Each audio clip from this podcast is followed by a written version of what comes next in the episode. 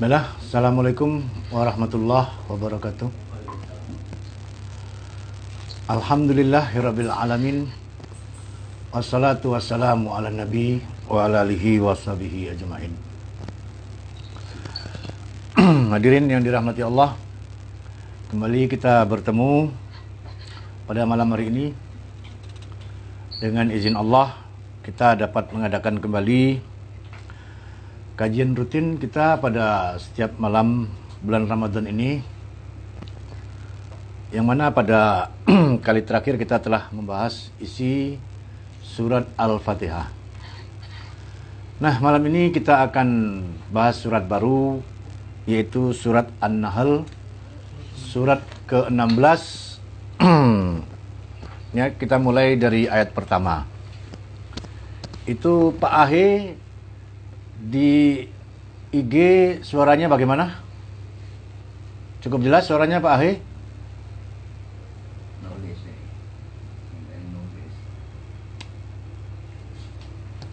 Ya, kita anggap udah jelas ya suaranya ya. Oke. Para hadirin, kita akan mulai pembahasan surat baru, surat An-Nahl. Ya. Surat An-Nahl surat ke-16 atau lebah ya. Nah, uh, kita mulai dari ayat yang pertama. Ata amrullah. Ya, telah datang urusan Allah. Fala tastajiluhu, maka jangan sekali-kali ya kamu meminta untuk dipercepat. Subhanahu wa ta'ala amma yusrikun. Maha suci ya. Dia Allah ya, yang maha tinggi dari apa yang mereka persekutukan. Nah para hadirin surat An-Nahl ayat ke pertama surat 16 surat An-Nahl ya. Itu juga dari Malaysia sudah bergabung. Azi dari Malaysia juga sudah gabung. Surat An-Nahl ya. Uh, uh, Mas Anton mic-nya dimatikan dulu. Nah para hadirin Allah memulai surat ini dengan satu ayat pembukaan ya. Ata amrullah. Telah datang urusan Allah. Fala tastajiluhu. Maka jangan kamu sekali-kali meminta untuk di uh, dipercepat ya untuk tergesa-gesa ya nah kemudian dilanjut ya subhanahu wa ta'ala amma yusrikun maha suci Allah itu ya yang maha tinggi dari apa yang mereka persekutukan telah datang urusan Allah ya Urusan apa? Apa yang dimaksud dengan urusan Allah?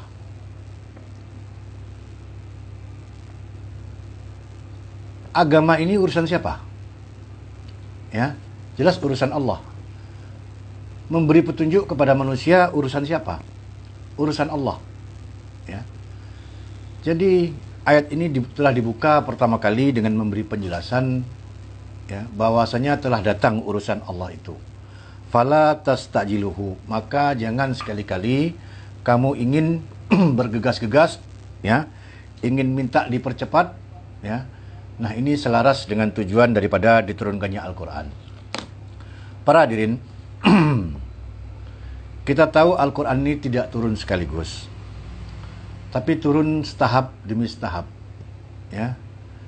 Turun ya kelompok demi kelompok ayat tidak turun serampangan, tidak turun asal turun, ya, tetapi turun secara terukur menurut pengetahuan Allah. Ya. Uh, di dalam surat yang setelah ini, yaitu surat Al-Isra, Allah mengatakan wa Qur'anan dan Al-Quran itu sebagai satu bacaan fara'nahu kami pilah-pilah dia, kami pisah-pisah dia. Kami kelompok-kelompokkan Al-Quran itu. Litakro'ahu agar engkau membacakan dia Al-Quran itu ala nas kepada manusia ala muksin atas penempatannya. Ya. Jadi Al-Qur'an itu tidak diturunkan secara sekaligus tetapi secara bertahap ya, sesuai dengan proporsi masalah yang yang ada. Nah, dengan itulah metode yang Allah turunkan ya. Itu Al-Qur'an diturunkan dengan satu metode ya, tidak diturunkan dengan secara sekaligus. Allah mengatakan telah diturunkan Al-Quran itu, maka jangan sekali-kali kamu minta ya tergesa-gesa, ya minta dipercepat. Ya, ada banyak ayat yang juga berbicara senada dengan ayat ini. Ya, misalkan ada ayat yang berbicara uh, fala apa? Uh, itu surat Al-Kiamat itu, ya. Wala tuharrik, ya. Janganlah tuharik kamu gerakkan ya. Uh, lisanaka bihi ya. Uh, lisan kamu itu dengan Al-Qur'an itu litak jala bihi ya untuk bergegas-gegas dengannya ya. Juga ada ayat lain yang mengatakan supaya Rasul bersabar atas turunnya Al-Qur'an ini ya dan tidak membuat pernyataan-pernyataan apa pun, ketetapan-ketetapan apa pun sampai Allah telah mewahyukan ya secara lengkap ayat-ayatnya. Jadi para hadirin ya ini sesuai dengan metode kita di dalam bulan Ramadan ini yaitu mengaji secara kelompok demi kelompok ya ayat. Kita bisa melihat bahwasanya memang manusia ini ya uh, yang dikehendaki Allah adalah melaksanakan Al-Qur'an itu ya setiap turun wahyu, setiap turun ayat hendaklah manusia melaksanakannya sebagaimana yang dimaui oleh ayat itu dulu. Targetnya adalah sampai ayat yang turun itu betul-betul dilaksanakan, ya, baru Allah turunkan ya ayat yang kemudian. Jadi tidak akan turun surat Al-Mudatsir ya sebelum manusia ini betul-betul melaksanakan isi surat Al-Muzammil.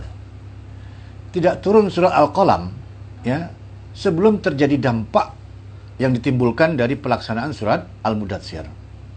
Nah, ini metode Allah. Ya. Jadi tidak seperti kitab Taurat misalkan ya yang diturunkan Allah kepada Musa sekaligus ya sebagaimana kita baca di dalam surah Al-Baqarah ketika Musa uh, apa ya diminta Allah untuk pergi ke gunung gunung Bukit Tursina ya. Nah, untuk menerima Taurat 40 hari itu. Nah, begitu kalau metode yang diturunkannya Taurat tetapi tidak dengan Al-Qur'an ini ya. Kita juga tahu urusan. Allah mengatakan di dalam surat uh, Asyura ya pada ayat yang ke-51 kazalika auhayna ilaika ruhan min amrina. Ya. Demikianlah kami ya turunkan kepada engkau wahyukan kepada engkau itu ruh daripada urusan kami ya ma anta min qablu tadri mal kitab walal iman. Tidaklah engkau itu sebelumnya tahu apa itu Alkitab, ya, apa itu iman. Walakin ja'alnahu nuron. Akan tetapi kami jadikan dia sebagai cahaya. Nah, para hadirin, Allah mengatakan uh, subhanahu wa ta'ala amma yusrikun. Maha suci Allah itu yang maha tinggi, ya, dari apa yang mereka persekutukan. Maha suci Allah dari ya siapa yang mereka jadikan Tuhan. Ya. Maha suci Allah dari penurunan Al-Qur'an ini ya dari karya-karya mereka. Ya. Sebagaimana kita lihat dalam surah Al-Qalam Nun wal qalami wama yasturun. Allah bersumpah atas apa yang diturunkannya kepada Muhammad dan bersumpah pula dengan apa yang ditulis-tulis oleh manusia ya. Yang ditulis manusia ini sikap menghadapi dakwah atau apa pun yang ditulis oleh manusia. Bukankah al-qalam itu adalah sarana yang dipakai Allah untuk memberi pengajaran kepada manusia? Bukankah yang dimaksud dengan al-qalam itu adalah Al-Qur'an? Dan bukankah yang diketahui oleh manusia itu mereka tulis-tuliskan? Ya. Kalau kita mencoba menghayati apa yang ditulis manusia ini, kita tahu perpustakaan terbesar di dunia itu adalah milik ya oh, Kongres Amerika atau milik apa namanya DPR-nya Amerika ya. Itu ada jutaan buku yang di yang dikoleksi oleh perpustakaan Kongres Amerika ini. Ya. Nah, itu berisi segala macam ilmu yang ditulis oleh manusia, ya. Maka itu juga bisa dijadikan perbandingan ya ketika Allah bersumpah dengan kolam ya, apa yang dia ajarkan kepada manusia ini yang turun berdasarkan ilmu Allah ya dengan apa yang ditulis oleh manusia dari seluruh pengetahuan yang telah dia yang mereka ketahui. Allah bersumpah dengan ini ya. Nah, karena itu wa ta'ala ya subhanahu wa ta'ala amma yusrikun. Maha suci dia. Ya. Maha suci dia dari diperbandingkan dengan ilmu manusia. Maha suci dia dari ya pengetahuannya yang ya yang maha tinggi, yang tidak ada kekeliruan, yang tidak ada kebatilan, ya yang tidak sama dengan manusia yang pengetahuannya itu bisa benar bisa salah. Nah, dengan dibuka dengan ayat ini surat An-Nahl sebenarnya surat ini berbicara sederhana-sederhana ya, ayat-ayatnya. Tetapi hikmah yang dikandung oleh ayat ini sangat dalam. Kita nanti akan melihat penjelasan sederhana daripada surat ini berbicara tentang realita atau fakta yang telah sering dilihat oleh manusia sehingga tidak lagi menimbulkan sesuatu yang apa yang ya sesuatu yang yang yang ini bagi pengaruh ke dalam diri manusia karena terbiasa mereka lihat. Nah, atas realitas inilah Al-Qur'an berbicara, ya. Karena manusia lupa menghayati ini. Sehingga mereka ya sering kali gagal di dalam memahami ya tentang uh, keberadaan Allah, tentang rahmat Allah, tentang kasih sayang Allah kepada manusia. Nah, para hadirin ya manusia ini mempersekutukan Allah dengan bermacam-macam ya terkadang Al-Quran ini diadunya dengan ilmu pengetahuannya ya nah ada uh, manusia yang ketika mereka merasa berpikir ilmiah ya maka mereka merasa perlu mengedepankan pengetahuannya atau akalnya ya dibandingkan Quran mereka tidak menyadari bahwasanya ya pengetahuan mereka itu tidak ada apa-apanya dibandingkan dengan ya apa yang telah diketahui oleh Allah. Nah, ya, ata amrullah. Telah datang amrullah ini. Ya. Telah datang urusan Allah ini. Kemudian Allah mengatakan yunazilu malaikata ma, malaikata ya birruhi min amrihi. Ya, yunazilu malaikata birruh. Allah menurunkan malaikat dengan ruh min amrihi dari urusannya ini ala atas man ya yasha'u siapa yang dikendakinya min ibadihi dari hamba-hambanya an anzir ya agar anzir hamba-hambanya itu memberi peringatan annahu la ilaha illa ana bahwasanya tidak ada ilah kecuali aku ya fattakun maka hendaklah mereka bertakwa. Para hadirin, yunazilu malaikata birruh. Ya. Allah menurunkan malaikat itu dengan ruh. Allah tidak hanya menurunkan hujan ya untuk menghidupkan bumi. Tetapi Allah juga menurunkan malaikat itu membawa ruh yang menghidupkan manusia ya dan masyarakat manusia. Nah, apa itu ruh? Ya. Semua pemahaman mengartikan ruh itu adalah jiwa, nyawa, ya. Atau katakanlah ruh itu dalam definisi yang yang lain, ya, itu kemampuan berbuat tanpa jasad misalkan. Ada yang mengatakan begitu. Ya. Nah, ruh ini dibicarakan oleh Al-Qur'an ya ada beberapa ayat. Misalkan juga ada dikatakan yas'alunaka anir ruh mereka bertanya kepadamu tentang ruh. Kul ya. Uh, kulir ruhu katakanlah ruh itu min amri rabbi. Itu dari urusan Rabbku, ya. Nah, uh, para hadirin. Allah mengatakan kalimat ruh ini juga dalam ayat lain, ya. Misalkan dalam surat uh, Al-Qadar Allah mengatakan tanazalul malaikatur warruh. Turunlah ya dalam kegelapan kehidupan manusia itu ya malaikat dengan ruh ya. Bi rabbihim min kulli amr. Dengan izin dari Rabb mereka itu ya min kulli amr untuk membawa tiap-tiap urusan. Para hadirin ya malaikat membawa ruh ya. Lalu tadi ayat yang saya baca surat as-surah mengatakan kadzalika auhayna ilaikar ruh. Ya demikianlah kami wahyukan kepada engkau itu ruh ya min amrina dari urusan kami ya. Sama kan? Ata amrullah ya urusan ya Allah juga membawa menurunkan malaikat dengan ruh ya dari urusan dia. Jadi ruh ini adalah ruh yang berkaitan dengan urusan Allah ya. Dengan petunjuknya dengan ketentuan-ketentuannya dengan agamanya ya.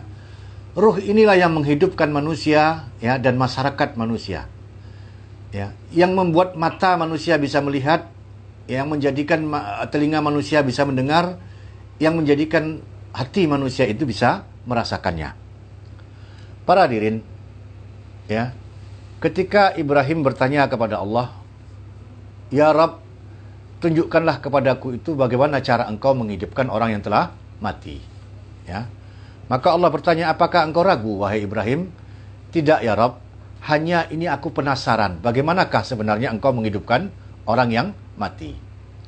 Itu kita bisa tahu dalam surat Al-Baqarah ya.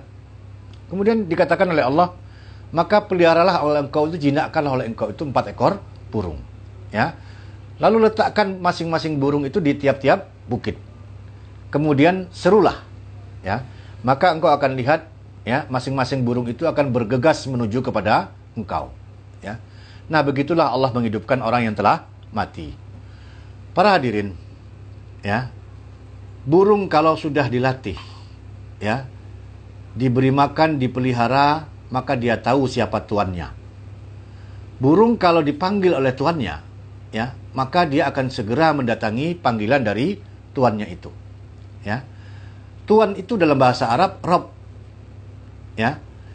Jadi kalau burung ya telah dipelihara sedemikian rupa, dilatih, dididik sedemikian rupa, ketika dia dipanggil oleh tuannya, ya, maka dia tahu yang memanggil itu adalah tuannya.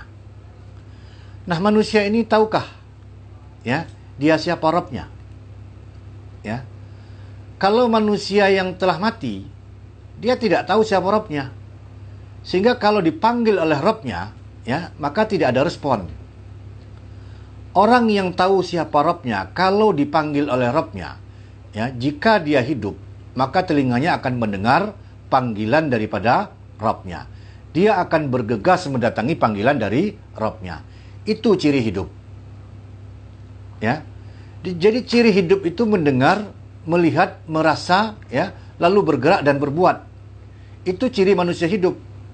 Sehingga Al-Quran mengatakan, ya, Seringkali Al-Quran membuat satu analogi tentang orang yang mati dan orang yang hidup itu bukan dalam pengertian fisik. ya Malah Al-Quran mengatakan kalau orang-orang kafir itu adalah orang-orang yang ada dalam kubur. Artinya mereka telah mati. Ya, secara fisik masih hidup, tetapi secara manusia telah mati. Ya, karena mereka tidak akan bisa menjadi manusia.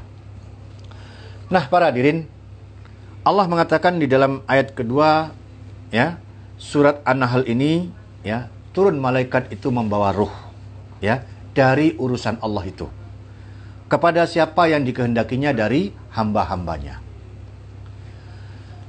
Nah, para hadirin, kalau dalam surat Al-Qadar, tanazalul malaikatu warruh ya biizni rabbihim min kulli amr. Jadi di dalam kegelapan kehidupan manusia itu turunlah para malaikat membawa ruh. Ya. Kalau dalam ayat ini kepada hamba-hambanya. Ya, kalau dalam surah Al-Qadar kepada Rasulullah, tapi dalam ayat ini kepada siapa saja yang dikehendaki dari hamba-hambanya. Sehingga siapa yang kemudian datang ruh itu kepada dia, menjadi hiduplah dia itu. Ya, merespon kepada ya perkataan-perkataan Robnya ini ya menjadi hidup dia sebagai sebagai manusia. Hadirin yang dirahmati Allah, ya betapa banyaknya manusia ini yang mati di dalam hidup. Ya. Secara fisik dia hidup, tetapi secara manusia dia telah telah mati. khalaqal insan. Allah itu tidak menciptakan insan. Ya. Pada awalnya penciptaan itu diterangkan secara fisik, ya. Sehingga dari dari saripati tanah ke nutfah, ya, kemudian ke apa namanya? alaqah, ya, dan seterusnya. Itu baru pengertian fisiknya. Kalau sudah muncul diterangkan dalam ayat Allah yang mengeluarkan kamu dari perut ibumu, ya. Artinya Allah mengeluarkan kamu itu dari tiga kegelapan ya kegelapan di dalam tanah, kegelapan dalam perut ibu, ya, dan kegelapan tentang apa ini hakikat kehidupan dunia ini. Jadi Allah mendidik manusia ini agar hendaknya dia sampai ke taraf insan itu. Ya. Di dalam surat Al-A'la Allah juga mengatakan ya sub sabbihisma rabbikal a'la alladzi khalaqa fasawwa. Ya. Allah itu menciptakan maka dia sempurnakan manusia ini. Ya. Jadi di, Allah ciptakan manusia ini kemudian bukan dia biarkan saja, ya. Sia-sia tidak. Ya. Allah terus mendidik yang namanya manusia ini agar dia sampai ke tingkat kemanusiaannya. Maka jika dia jika dia menolak, ya. Jika dia menolak pendidikan daripada Rabbnya ini, ya, kita bisa lihat di dalam surat Al-Isra, surat setelah ini, siapa yang menolak pendidikan daripada Rabbnya, maka Allah mengibaratkan dia adalah anjing. Kenapa? ya. Al-Qur'an ini metode Allah di dalam mendidik manusia. Ya. Nah, kalau ada orang yang sudah dididik dengan Al-Qur'an, ya, sehingga Al-Qur'an mengatakan, coba ceritakan Muhammad tentang orang yang Allah telah beri dia pengetahuan tentang kitab, ya. Lalu dia berusaha melepaskan diri daripada Al-Qur'an ini. Apa? Dia lebih cenderung kepada hawa nafsunya yang rendah. Maka ibarat dia adalah anjing. Ya. Yang kamu beri perintah dia, dia tetap menjulurkan lidah. Ya, kamu diamkan, dia tetap menjulurkan lidah. Jadi Al-Quran ini pendidikan untuk manusia, ya, agar dia menjadi manusia. Jadi bukan pendidikan untuk anjing. Ya. Anjing memang tidak akan bisa memahami Al-Quran. Sebagaimana Al-Quran mengatakan, orang Yahudi itu bangsa keledai. Kenapa? Dia diberi Taurat, tapi hanya di bawah-bawah saja tidak mereka laksanakan. Akibatnya mereka tidak menjadi manusia, mereka adalah keledai. Quran juga mengatakan ya orang-orang kafir itu adalah binatang ternak. Malah mereka lebih buruk lagi, ya. Jadi mereka menolak menjadi manusia. Jadi para hadirin, ini adalah pendidikan untuk menjadikan manusia karena itu ini adalah ruh yang akan menghubungkan ya antara kehidupan manusia dengan penciptanya. Jadi, ya respon yang akan muncul dengan datangnya ruh ini bagaimana kemudian manusia akan merespon setiap perkataan Allah? Ya dia mendengar dia melihat artinya merasakan. Nah kemudian ayat berlanjut. Ya sebagaimana tadi dijelaskan ya hendaklah rasul dan orang-orang mukmin bersabar atas pola pendidikan Allah itu. Bahwasanya pendidikan Allah itu bertahap. Ya sebagaimana kita lihat dari surat Al-Alaq, lanjut ke Al-Muzammil, lanjut ke Al-Mudassir, lanjut ke Al-Qalam, ya, lanjut ke Al-Hijr, lanjut ke As-Sura, As-Suara, ya. Kemudian lanjut ke Al-Lahab, Al-Fatihah dan seterusnya. Ya. Ada tahapan-tahapan yang ditetapkan Allah di dalam penurunan Al-Qur'an ini, tidak secara sekaligus. Karena manusia niscaya tidak akan sanggup untuk melaksanakan, melaksanakan Al-Qur'an ini sekaligus. Ya. Kemudian sebagaimana kita lihat dalam tahapan yang kemarin, Allah mengatakan an anziru annahu la ilaha illallah. Ya. Agar orang-orang yang telah diturunkan Allah ruh itu, ya, wahyu itu, ya, setelah sampai wahyu itu kepada dia, ya, hendaklah apa? Hendaklah dia kemudian menganzir manusia, ya. Menganzir ini memberi peringatan, inzar itu mengancam namanya ya. Nah, peringatan itu ada dua, ya. Bagi orang-orang yang yang mengalami nasib yang yang apa ya katakanlah yang kurang menguntungkan, yang miskin lah, ya, yang tidak memperoleh yang papa istilahnya ya. Maka kedatangan wahyu ini adalah kabar gembira bagi dia. Karena apa? Ya. Karena dia orang ini kan merasa apa ya? Merasa sering kali merasa putus asa. Kenapa? Karena kehidupannya yang yang singkat di dunia ini, ya. Sementara dia sudah berumur, dia tidak punya apa-apa. Ya. Orang lain masih muda, sudah punya rumah, sudah punya mobil, sudah punya banyak kekayaan. Nah, sementara dia sudah berumur, dia nggak punya apa-apa. Sedangkan umurnya singkat. Ya. Ada kalanya hal seperti ini membuat manusia itu berputus asa. Ya. Maka terhadap orang-orang yang berputus asa, yang kurang beruntung secara materi dunia, ya, Al-Quran ini, dakwah ini datang sebagai kabar gembira bagi dia. Karena apa? Ya, karena dalam masa hidupnya yang singkat di dunia ini, ya, apa yang dia alaminya, apa yang dia perolehnya di dunia ini, ya, itu bukan keseluruhan dari nasib yang ya yang akan diberikan Allah kepada dia.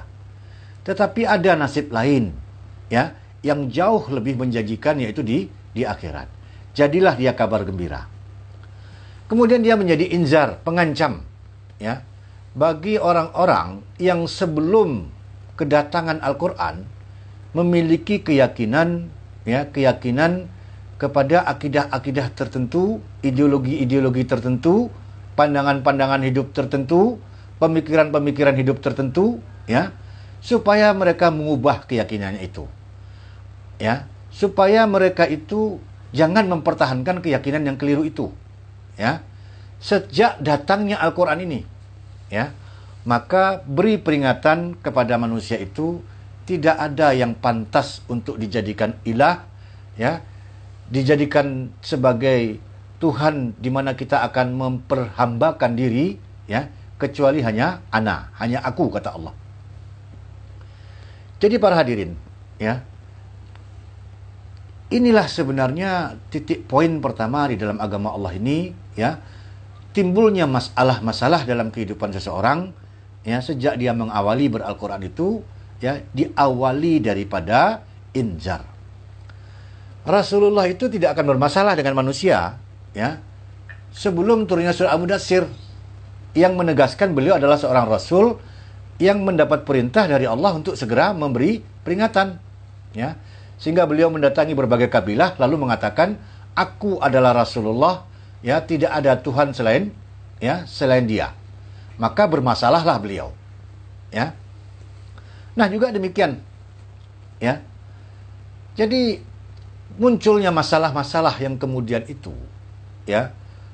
Lalu Al-Qur'an datang ayat-ayat selanjutnya datang memberi pengarahan kepada beliau dan kepada siapa saja yang memulai beragama dengan agama Allah ini dengan berdakwah atau memberi peringatan.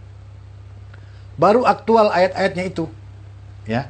Jadi kalau kita ini nggak memberi peringatan, ya, tidak berdakwah, tidak menganzir manusia, maka masalah-masalah yang muncul dalam diri kita ini nggak akan sama dengan masalah-masalah muncul, masalah-masalah yang muncul pada diri Rasulullah semua persoalan yang muncul adalah pengarahan-pengarahan dari Allah ya untuk mencari solusi di mana ya setiap ada masalah Rasul Allah selalu memberi kepada Rasulullah ya pengarahan-pengarahan.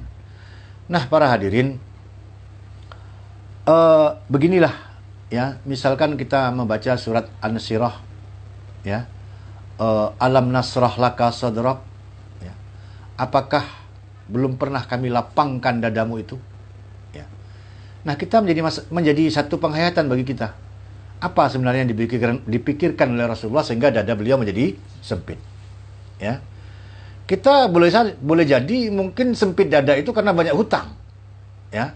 Sempit dada itu karena kehidupan yang sulit. Ya.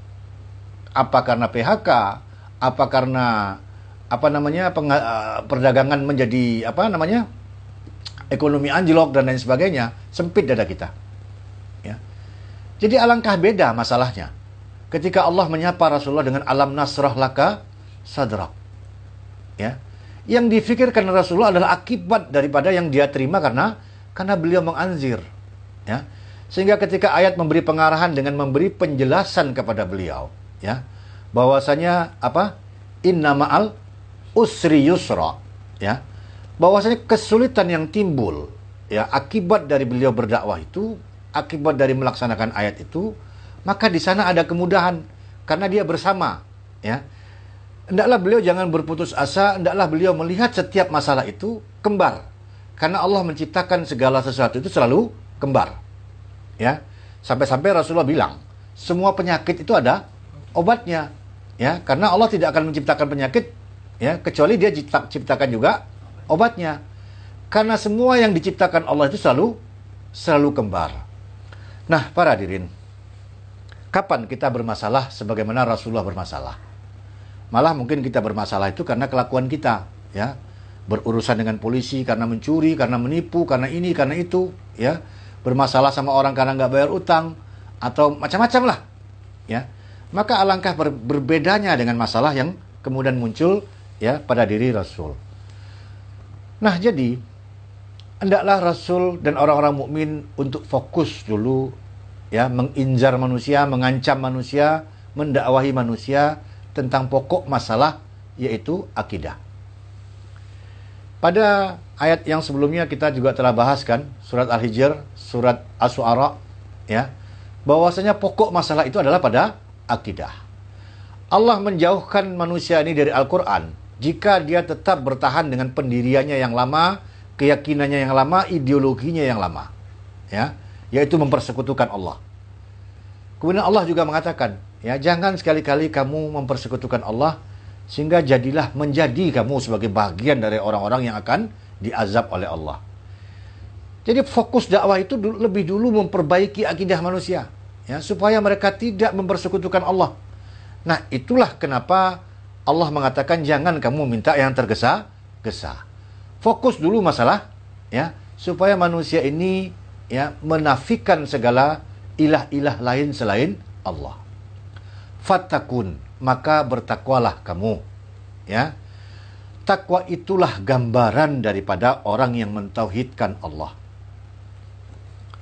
Di dalam surat Ya, di dalam surat Ali Imran Allah mengatakan, "Ya ayuhan ya ayyuhallazina amanu wahai manusia, wahai orang-orang yang beriman, ya, takullaha haqqa tuqatih wa la tamutunna illa wa antum muslimun." Wahai orang-orang beriman, bertakwalah kamu dengan hak. Ya, takwa yang hak, sebenar-benar takwa. Hak hak Allah itu yang kita takuti, hak bahwasanya ya setiap ketentuan Allah itu adalah hak. Kita tidak memilih-milih ketentuan. Tidak menjadikan realitas, kondisi, ya, keadaan hati dan lain sebagainya sebagai ukuran untuk menentukan bahagian mana dari ketentuan Allah ini yang kita takwai. Maka bahagian lain tidak kita ya, takwai. Takwa kepada Allah itu mutlak. Takut pada Allah itu mutlak. Ya sehingga tidak tersisa dalam diri kita itu keengkaran. Ya. Tidak ada di antara ketentuan Allah ini yang kita kita pilah-pilah. Ya. Semuanya harus kita takwai. Nah, itulah pemunculan daripada ya hakikat la ilaha illallah. Ketika tidak ada lagi syariat Allah ini yang kita tolak. Ya. Karena alasan alasan kondisi, ya, alasan-alasan domisili, alasan-alasan apa namanya e, perasaan, ya akal dan lain sebagainya. Pada waktu itulah kita bertakwa dengan Allah dengan hak. Sehingga Allah mengatakan wala tamutunna wa antum muslimun. Ya. Muslim itu menyerah. Sebelum seluruh kamu menyerah pada seluruh aturan dan ketentuan Allah, jangan sekali-kali kamu mati. Kalau ada saja bahagian dalam kehidupanmu itu yang tidak diatur oleh syariat Allah, jangan sekali-kali kamu mati. Ya, kalau kamu datang menghadap kepada Allah, sementara bahagian dari urusanmu itu diatur oleh selain Allah, ya, jangan kamu bertemu Allah dalam keadaan seperti itu. Ya. Nah, kemudian Allah berbicara tentang masalah yang lebih sederhana. Ya, tetapi cakupannya mendalam sekali, ya. Yaitu dengan apa yang kita lihat dan kita rasakan khalaqas samawati wal ard bil haq. Ya, langit dan bumi. Sesuatu yang kita lihat ya, kita jalani dalam kehidupan ini sehari-hari. Allah menciptakan langit dan bumi bil haq dengan al haq. Kalau begitu berarti apa? Al haq itu unsur asli. Ya. Dia unsur asli yang menyusun bangunan langit dan bumi. Set, dia menjadi materi yang apa yang menyusun ya segala sesuatu yang ada di langit dan di bumi. Ya.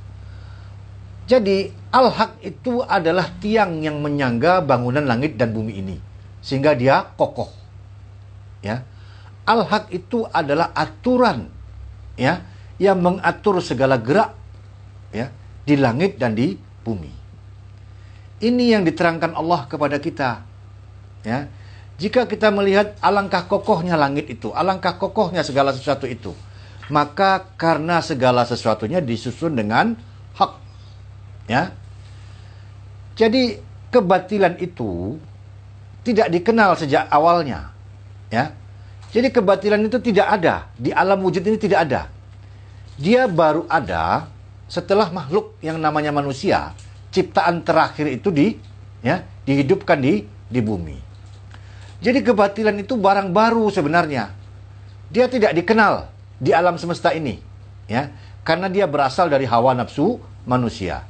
Manusia itu ciptaan terakhir setelah seluruh alam ini ya diciptakan Allah.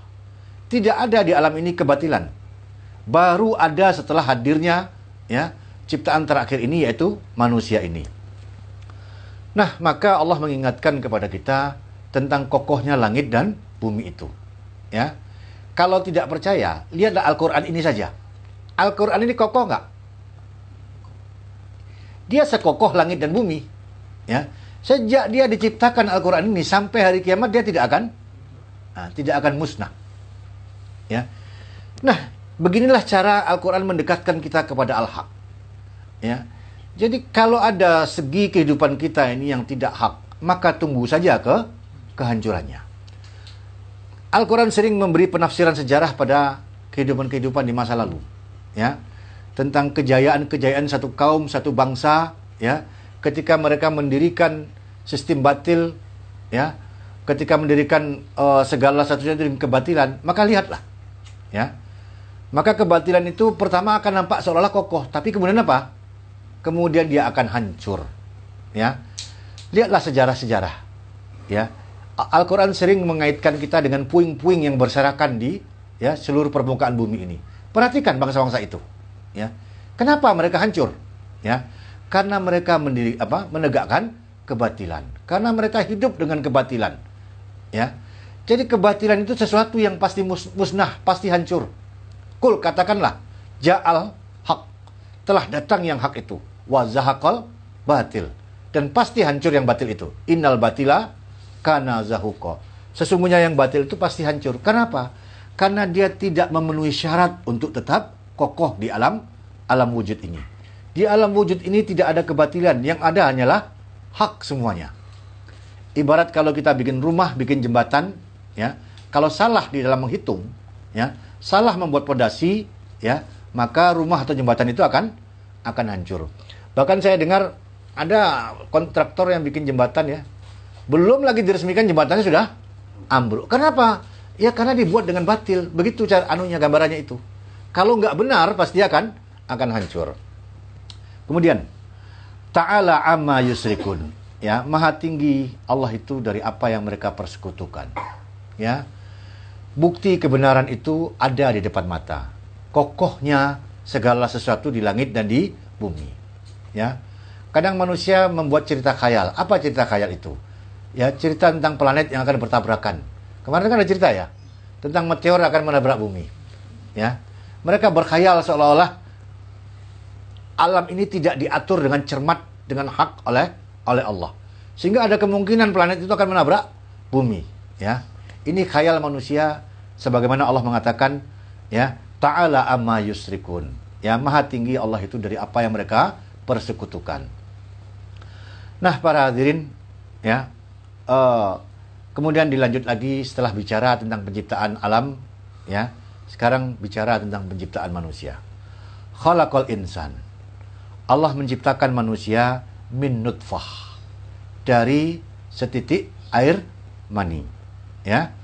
Faida maka tiba-tiba huwa khasimum mubin. Dia menjadi pembantah yang yang nyata. Ya. Sekarang kita telaahlah sedikit. Allah menciptakan manusia itu dari air mani. Ya. Nggak percaya? Tanyalah orang tua kita. Dulu bagaimana kita? Ya. Dari mana asal kita? Ya. Tentu daripada apa? Air mani yang di yang dipancarkan kan itu. Ya. Dan semua manusia ya dari orang-orang yang tinggal di gubuk-gubuk ya di di pedalaman sampai profesor ahli ginekologi ya ahli apa uh, obstetri dan ginekologi itu uh, kandungan itu pasti sepakat bahwasanya Allah menciptakan manusia dari ya dari perut ibu ya dengan cara mani yang di yang dipancarkan dari mani yang dipancarkan kemudian terjadi proses yang sangat rumit sekali ya yang manusia mengatakan tidak diketahui bagaimana cuma diketahui tahap-tahapnya saja ya. Sampai jadi bayi sampai bayi itu mengalami proses-proses pertumbuhan sampai jadi anak kecil lalu berjalan lagi waktu yang lama jadi remaja ya jadi orang dewasa yang bisa berpikir dan mempertimbangkan ya. Nah berapa panjangnya itu? Berapa lamanya itu? Ya tiba-tiba disederhanakan saja dengan kata-kata tiba-tiba dia bicara tentang apa ya membantah ya Alangkah singkatnya kata-kata ini, ya. Sesingkat pikiran orang yang me, yang membantah. Dipendekkan saja kalimat ini se sependek pikiran orang yang yang membantah. Nah, para hadirin, manusia ini tidak akan tahu dari mana dia berasal kalau tidak penciptanya yang memberi tahu. Ya. Allah yang memberitahu kita dari mana kita. Untuk apa kita dihadirkan di bumi ini? Apa yang menjadi tugas-tugas kita? Ya. Kemudian Allah berbicara tentang siapa yang akan me, ya, menghalang-halangi halang-halangi dia dari tugas-tugasnya ini. Allah berbicara kepada dia tentang iblis, tentang kabilah setan yang akan menjadi musuhnya. Ya. Lalu Allah juga berbicara, nanti dia akan mati, setelah itu dia ke mana? Ya. Dan apa, bagaimana nasibnya di sana? Ya. Nah semua itu terambil daripada penjelasan-penjelasan Allah karena manusia tidak akan tahu. Ya. Kemudian Allah berbicara kepada dia tentang kehidupannya. Tentang persoalan-persoalan yang dia berselisih antara sesamanya. Ya. Dia punya punya istri, punya keluarga, ya. Maka Allah berbicara tentang ketentuan-ketentuan itu. Ya, dia berinteraksi dengan sesamanya, ya, tentang hartanya. Lalu dia berselisih. Maka Allah berbicara tentang keputusan yang adil tentang masalah itu. Tiba-tiba dia bantah Allah itu. Ya, dia bantah seolah-olah apa yang diputuskan Allah itu tidak adil. Seolah-olah Allah tidak memperhatikan dengan seksama perubahan-perubahan kehidupan manusia. Nah, inilah dikatakan ya sama ayat ini faidahwa khosimum mubin. Ya. Nah, tiba-tiba saja dia membantah apa yang telah ditetapkan oleh Allah.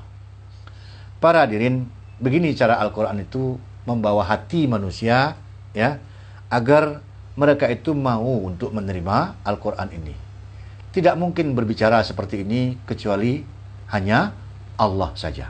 Muhammad gak bisa bicara seperti ini. Ya, karena Muhammad hanya orang yang membawa membawa Al-Quran. Al-Quran ini perkataan Allah kepada manusia, kepada hati manusia, bukan kepada akal manusia. Al-Quran ini hujah Allah kepada manusia, bukan kepada akalnya. Karena di sana yang bisa menerima Al-Quran ini adalah hati manusia. ya Yang bisa merasa itu kan hati. ya Sehingga kalau Allah bicara tentang azab yang pedih, yang merasakan pedih itu apa? Hati. Ya. Nah, kemudian Allah mengatakan wal an'am dan juga binatang ternak. Khalaqaha. Allah telah menciptakannya lakum bagi kamu. Ya. Fiha dif'un. Ya, padanya itu ada kehangatan ya. Wa manafi'u dan berbagai manfaat ya. Wa minha takulun dan daripadanya ya kamu makan. Allah ciptakan bagi kamu itu binatang ternak ya. Yang padanya itu ada kehangatan. Maksudnya ada uh, bulunya ada kulitnya yang bisa kamu jadikan sebagai pakaian untuk me menghangatkan kamu jadikan selimut kita kan bikin jaket dari apa? Dari kulit ya kan hangat. Nah dia bisa kamu jadikan pakaian yang menghangatkan kamu di musim dingin ya. Dan berbagai manfaat ya. Kamu mengendarainya atau sebahagian dia menjadi makanan bagi kamu. Allah yang merancang mengadakannya ya sedemikian rupa seperti itu bagi kamu ya. Nah, inilah rahmatnya, inilah nikmatnya kepada kamu, ya. Yang kamu karena sudah terbiasa saja, nggak pernah menghubungkan semua itu kepada Allah, ya. Nah, kemudian dilanjut lagi. Walakum fiha jamalun. Dan bagi kamu, ya, padanya itu jamalun, ya. Jamalun itu sering kali dikaitkan dengan onta ya. Ya. Keindahan. Hina tak kala turihun, kamu mengistirahatkannya.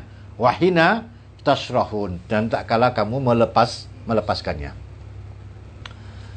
Nah binatang itu setelah kamu kendarai, ya ontakah, kudakah setelah kamu kendarai, lalu kamu istirahatkan binatang tadi itu, ya. Lalu kamu lepaskan dia merumput, ya, di padang gembala, ya. Dan saya kira ayat ini yang bisa menghayati memang orang yang yang punya binatang, ya. Tapi coba kita hayati juga ya maksud ayat ini dengan kata-kata Jamal itu. Benar nggak kira-kira ini? Allah menciptakan onta, menciptakan sapi, menciptakan kuda, ya. Kadang-kadang ada orang yang mempertandingkan kontes keindahan binatang. Ada nggak? Nah. Jadi bayangkan saja, Allah menciptakan binatang itu yang untuk kamu kendarai bukan sekedar fungsinya kamu kendarai, malah diciptakannya sedemikian rupa binatang tadi itu sehingga dia indah di matamu. Coba bayangkan kalau dia ciptakan buruk, ya, berwajah seperti apa misalkan, ya, seperti apa namanya binatang dinosaurus ini, apa? Uh, T-Rex misalkan atau semacam semacam hal yang buruk, mungkin kamu jijik menaiknya, ya. Tapi tidak, ya. Dia ciptakan onta, diciptakannya kuda itu dengan desain yang kamu senang melihat binatangmu. Kadang-kadang kita lihat orang yang punya binatang itu kan suka ya diletakkannya binatangnya lalu dia pandang-pandangi apa binatangnya tadi itu nah artinya memang begitu. Anak kecil itu misalkan kalau dia melihat sapi melihat kuda itu kan fitrahnya masih bersih kan ya? Jadi dia, dia suka melihat ciptaan Allah itu. Nah sampai seperti itu Allah itu ya. Jadi bayangkan saja kalau yang tungganganmu itu seperti cacing barangkali atau seperti anu kamu sangat ya sangat jijik. Tidak dia ciptakan itu indah ya. Malah diper, kamu pertandingkan keindahan ya daripada ciptaannya itu. Nah, sedemikianlah Allah itu pengasih penyayangnya kepada kamu itu, ya. Kemudian ya, wa tahmilu asqalakum, ya. Dan tahmilu asqalakum. Dia membawa beban-bebanmu ya ila baladin ya hingga kepada satu negeri lam takunu yang tidak akan menjadi kamu balighi ya kamu sampai kepadanya tidak sanggup kamu sampai kepadanya ila bisikin ya anfus kecuali dalam keadaan yang memayahkan dirimu nah para dirin kita melihat tentang binatang ciptaan Allah kuda onta ya lihatlah tidak hanya diciptakan fisiknya seperti itu keindahannya tetapi karakternya ya Lihatlah, karakter binatang itu kan jinak dengan kamu. Dia bisa kamu latih, bisa kamu apa? Kamu didik sehingga dia bisa membawakan beban-bebanmu, ya. Coba bayangkan ya bagaimana kalau dia tidak ciptakan onta, tidak ciptakan kuda, tidak ciptakan apa? Eh, binatang-binatang uh, yang bisa menolongmu untuk membawa bebanmu, ya. Nah, tentulah sangat sulit kamu. Kalau misalkan tidak ada binatang itu misalkan. Katakanlah semua diciptakan Allah itu binatang itu liar. Apa jadinya kamu? Ya. Tentu gerakmu sebagai manusia sangat sangat terbatas. Paling banter kamu hanya sekilo dua kilo bisa ber, berjalan nggak nggak bisa jauh-jauh. Ya. Tapi kalau ada kuda, ada onta, ya, dia akan mengantarkan kamu kepada tempat-tempat yang kamu kalau kamu secara pribadi berjalan ke sana, ya, itu akan sangat berat bagimu. Ya maka Allah tidak ingin kamu susah. Dia ciptakanlah bagi kamu itu berbagai binatang yang mampu untuk memudahkan kamu dalam perjalanan. Nah, para hadirin, beginilah cara Al-Qur'an mengungkap kepada manusia fakta-fakta ya yang biasa dia apa dia pergunakan, dia lihat sehingga tidak lagi memberi apa? tidak berkesan sekali kepada manusia.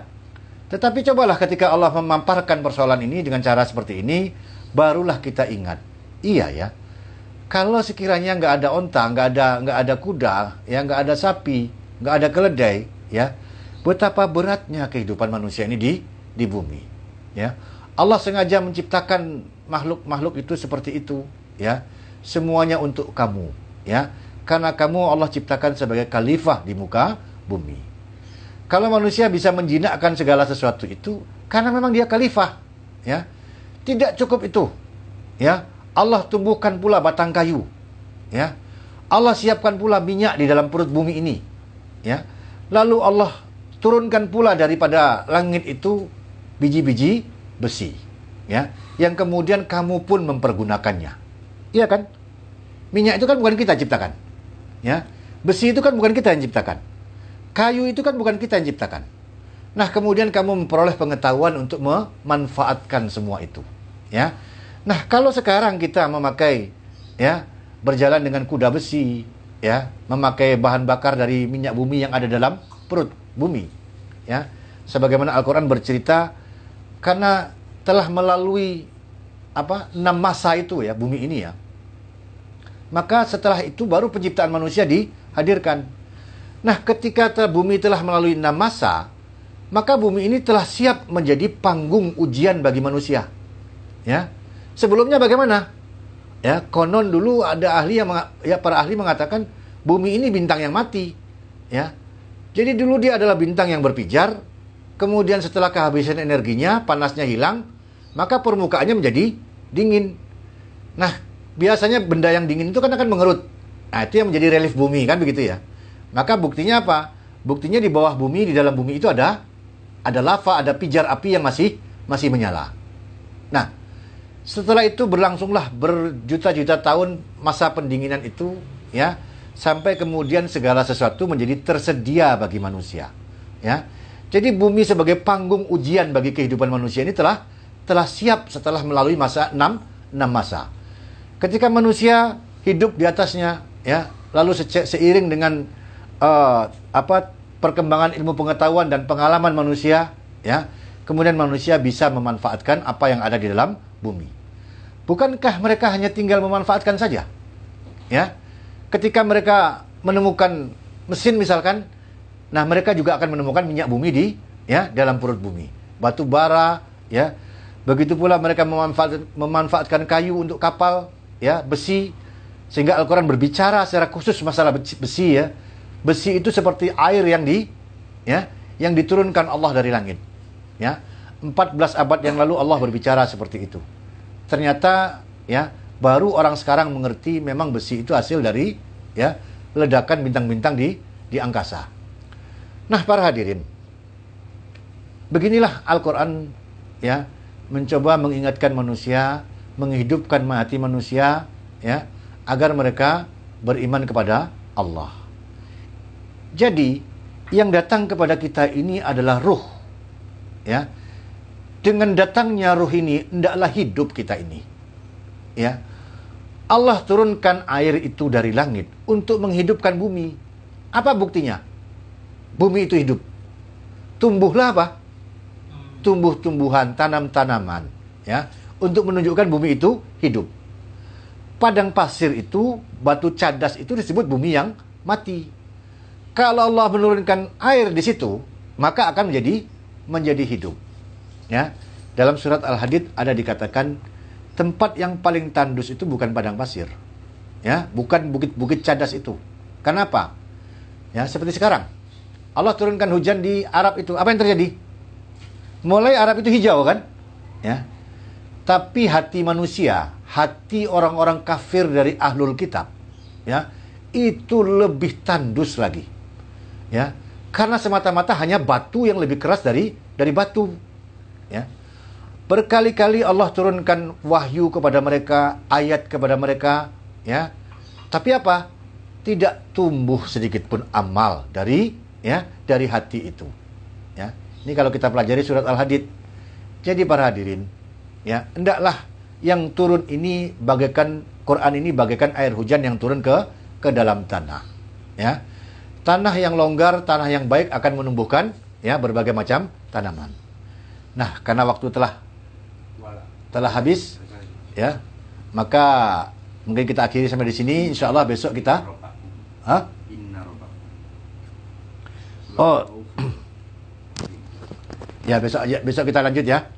Jadi besok kita lanjut kembali pada jam 9.30 malam ya. Uh, demikian bila taufik walidayah. Assalamualaikum warahmatullahi wabarakatuh.